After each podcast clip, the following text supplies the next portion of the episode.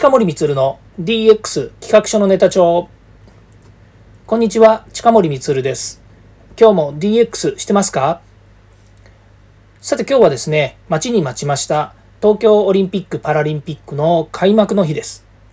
え今はですね、夕方の6時にこれ収録してますが、あと2時間もするとですね、開幕式が始まるということで、大変ワクワクしています。今日も昼間にですね、えっ、ー、と、えー、何でしょう、えー、ブルーインパルスというですね、えー、航空隊ですね、あの、自衛隊の航空機ですね、ジェット機が、え、飛んでました。で、今回面白かったのは、あの、えまあ、自宅からね、こう見てたんですけれども、6機編隊がですね、えー、2空隊っていうんですかね、2つのチームで飛んでるんですね。で、え、まあ普通はこういったなんかイベントの時に、えー、カラフルなね色を出すっていうような、えー、ブリンパルスが飛んでる時って、まあ、大体、えーと、5機、まあ、6機目っていうのは大体先導してるとかそんな感じだと思うんですよね。で、えー、まあ5機まあ6機飛んでたわけなんですけどもそのうちまあ5機がいわゆるこうなんでしょうこう五輪を書くわけですよね。あの、煙幕みたいなものを出してね、ちょっとね、ちゃんと調べてないので、表現があれですけれども。で、それを、まあ私見てたんですけれども、実はその6機の他に別の6機のチームがあったんですよね。まあそれ、だから2編隊が飛んでたんですよね。で、最初は12機で何かするのかなというふうに思ったんですけども、まあ実際に映像を見てみると5機が、えー、こう、輪をですね、五輪を書いてるわけなので、なので、後の、えっ、ー、と、まあ、えっ、ー、と、先導してる1機が1チームとして、6機編隊だとするとですね、えーえーまあ、6期変態というか6期が一つのチームだとすると何か、まあ、トラブルとかですね、えー、こう煙幕っていうんですかねあれに故障が出た時にもう一致変態がなんかこうサポートするのかなもしくは、えー、まあ、チームが変わってですねやるのかななんてそんな風に思ってました。今日はですね雲は出てましたけれども風がそんなに強くあのなかったので非常にですね、えー、まあ、心地よい中で、えー、見れたんじゃないのかなというふうに思います。で東京オリンピックのね会場のすぐ上ですよね、えー、新国立競技場の上で、えーとまあ、飛んでたわけなんですよね、まあ、絵を描いてたというのがね、え五輪を作ったわけですけど、まあ、そこのテレビの映像を見る限りではそこにですねたくさんの人が行っててですね、えもう祭りをあの楽しんでるんだなというようなことが分かりました。さてですね、今日はそのオリンピックの話なんですけども、まあ、やっぱり DX 企画書のネタ帳らしくですね、えー、何がですね、まあ、こうあるのかということで、まあ、そこはですね、このどこが最新のデジタル技術かっていうのをですね、体験する機会にできるといいんじゃないかなと、今日はそんなテーマでお話しします。東京オリンピック開幕、どこが最新のデジタル技術か体験の機会ですという話です。で、今日はですね、あの、えー、ニュースというかですね、まあ、いわゆる記事としての、えー、ウェブに出てるものでですね、インテルがですね、報道関係者向けにですね、発表した資料、えこれがあるんですね。で、これについてですね、少しお話しするんですけども、え前回ですね、私は東京オリンピックでですね、どんなような技術がですね、登場するのかっていうことについて、まあ、簡単にお話ししたわけなんですけども、今日はですね、そのインテルさんが発表した ICT の最新技術はこう使われてるんだというものですね、これの発表の、え資料がありましたので、これについてちょっとあの一つずつお話をしていきたいなといういうふうに思います。まあ、当然、インテルさんですね、プロフェスプロセッサーというですね、えコンピューターの中で、え主要なですね、まあ、脳みそみたいなものですね、ま、そういうですね、技術を持っていますので、いわゆる、えっと、いろんなデジタルの技術がマイコンによって、またはその、えコンピューターによって動かしている中枢を担ってますよということを入れたいと言っているわけですね。これがプロセッサーですね。で、プロセッサーもですね、やっぱりこう、早く処理をするっていうような機能を持ってますので、まあ、どれだけですね、え、高機能で、え、かつですね、処理の早い、えー、状況を作り上げるのかっていうのが、まあ、見せどころだということですね。で、表に出てくる部分で言うと、5G ですね、えーえー、5 g ネレーションといってですね、通信の技術。これはまあテクノロジープラットフォームということで、えー、ありまして、次がですね、AI ですね。これ AI プラットフォーム、人工知能のことですね。それから VR、3D、360度コンテンツ開発プラットフォームというものですね。それからドローン。そして最後に、えー、スポーツパフォーマンスプラットフォーム。どっちかというと、こう、いろんな、データとかですね、そういったものを分析するというような感じのものになるのかなというふうに思います。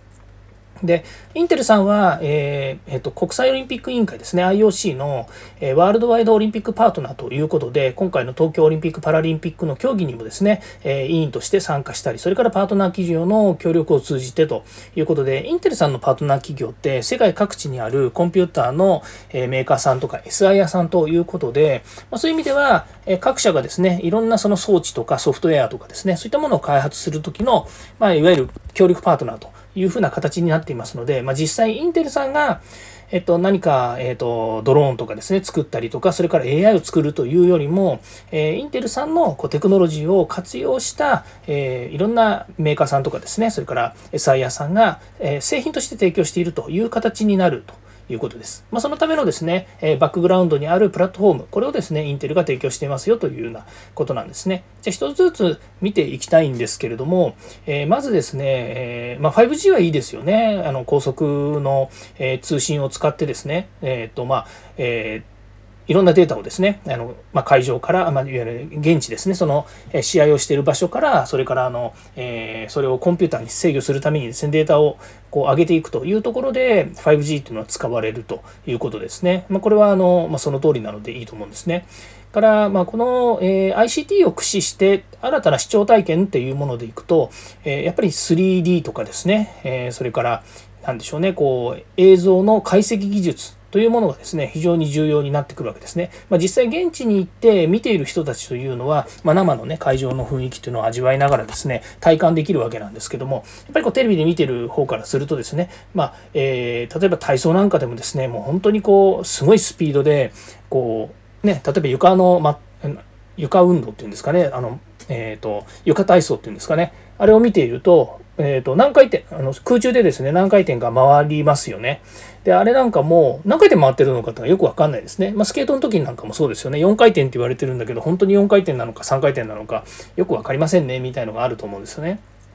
まあ、そんなものをですね、こう、えー、360度カメラでですね、撮る、360度カメラですか、何方向からでカメラで撮って、それをつなぎ合わせることによって、360度回転しているあの状況が、こう、えーまあ、えっ、ー、と、なんでしょうね、その、えっ、ー、と、AI の、えっ、ー、と、こう、分析結果からですね、こう、映像をつなぎ合わせて見れるようになるみたいなですね、まあ、そういったことができるわけですね。これはどっちかっていうと、あの、え競技をやりながらですね、え解説者の方とですね、分析するというようなことにもできるわけですね。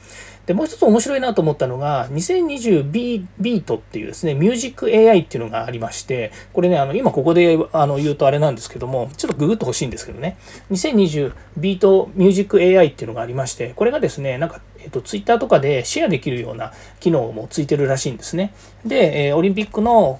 今回ね、コロナの影響もあってですね、なかなか応援できないという中で、映像と音楽と、それから、まあ、その、えー、ミュージック AI によってですね、一つのなんかこう、えっ、ー、と、えーと、画像とかですね、そう映像をですね、えっ、とえー、まあ、加工して、えシェアできるというような、そういったですね、何かこう、アプリをなんか提供してるみたいなんですよね。で、それが、えっと、非常に簡単にできるように AI の技術を駆使しているというようなことをですね、ちょっと先ほど知りました。ということで、こういうのもちょっと見ていただければというふうに思います。まあ、その他にもですね、え 3D のアスリートトラッキングということで、まあ、例えばその100メートル競争とかですね、えー、まあ、ゴールの地点ですね、誰が一番なのかって、胸着みたいなね、胸が一番最初に入った人っていうのが1位になるとかっていうのもあると思いますし、まあ、そういったものをですね、こう、テレビで見ながらもリアルに体験できるというようなもので、アスリートトラッキングというようなですね、技術が活用されているということですね。あとドローンの技術で言うと、本当あのサッカーとかもね、上からこう追っかける、自動でボールを追っかけたり、自動で選手を追っかけてくれることによってですね、タイムリーに選手の、えー、こうアクティブな運動能力がですね、見れるとかですね、それから試合運びをですね、えー、可視化できるとかですね、もうこういった技術をですね、どんどん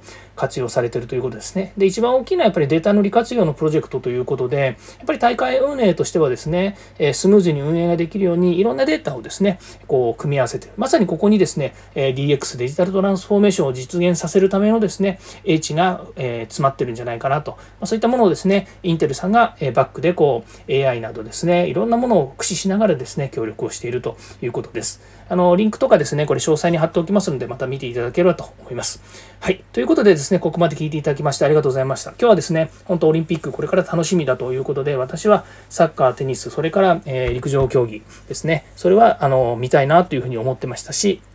まあ、他のですね、えー、まあ、いろんな競技ありますから、それも楽しみにして、えー、この1ヶ月ちょっとですね、オリンピック・パラリンピック楽しみにしていきたいなというふうに思います。はい。えー、では、ここまで聞いていただきましてありがとうございました。またですね、えー、次回も DX に役立つ話題を提供していきます。よかったらいいねやフォロー、コメントもお願いいたします。近森光でした。ではまた。